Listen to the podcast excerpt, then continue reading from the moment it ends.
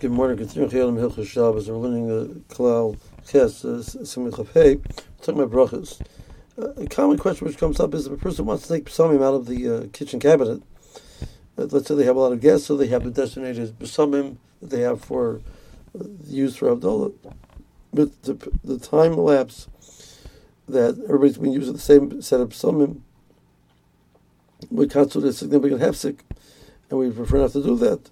So we have this great idea. We'll go to the kitchen cabinet, and there's two or three containers of, of cinnamon there, and then we use those for the purpose of the bracha of, of the summit. Is that an option? Uh, so, amongst the lachas of saying bracham samim, the the samim have to be designated for the purpose for smell, that they're, they're, they're to be psamim. So, interesting halacha. A person walks into a, perfume, a perfumery, uh, a chanus of samim, so the containers are closed. Right now, they're not designated for the purpose of the owner has them for the purpose of selling them. The purchaser is not really they're not really made to sell right now because they're closed. One will not make a bracha if they have open ones which are there to sample or to create a a smell that would entice people to come into the store. Those are made for smelling and make a bracha on those. Person goes to the some factory all the some are made, uh, there's no tent over there of generating smell for, for, for in order to attract anybody, etc. They're doing their business. So the smell can be gorgeous, very overpowering smell, but there be, be no bracha. So it has to be designated for the purpose of smell. Uh, the besamim in the kitchen cl- cabinet are designated for the purpose of using it for food. So besides the issue of what bracha to make, we have a bracha. The question: Do you make a bracha on this at all?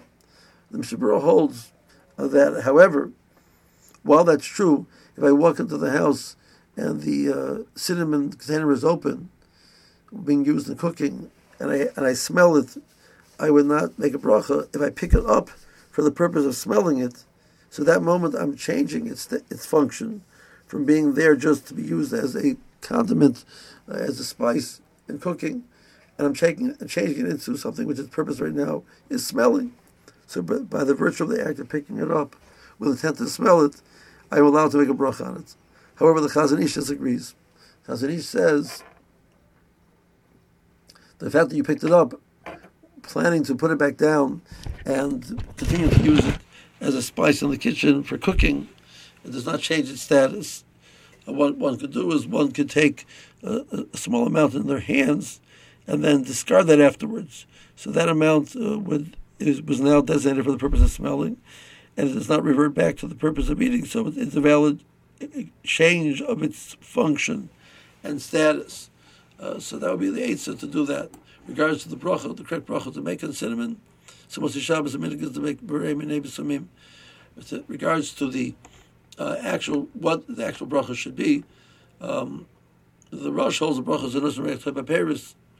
So again, we see this idea that the cinnamon is from the bark of the tree; it's not the actual fruit of the tree. We see the the the peiros, the word peiros over here can be used mean mean the product, product of the tree. The Torah brings that the uh, the Maharam Rothenburg, the Rebbe of the Rosh, disagreed uh, and said that said the bracha is Borei Atzei Besamim. So we're back to this question which we had before. What is the correct bracha to make? And we make the bracha Berei to avoid that shiloh. Um, so, again, if a person designates bis, cinnamon for the purpose of, of, of being Misam Rotzi Shabbos, that wouldn't be the best aids of the Chachila because we go and get, get, involved in this correct, some correct bracha. Um, the best thing to do is to make a mixture uh, of different things, which with the, the, for sure the bracha is supposed to be Rebbe Samim, and then you're the minute of saying Rebbe Samim, plus uh, you're addressing the halachic concerns as well. Uh, so with this, we've finished the, the, the this point. The um, in the next simon does touch on one or two points of some which you can, that you cannot use for the purpose of summon. We'll touch on that and we'll go weiter. Meanwhile, have a good day.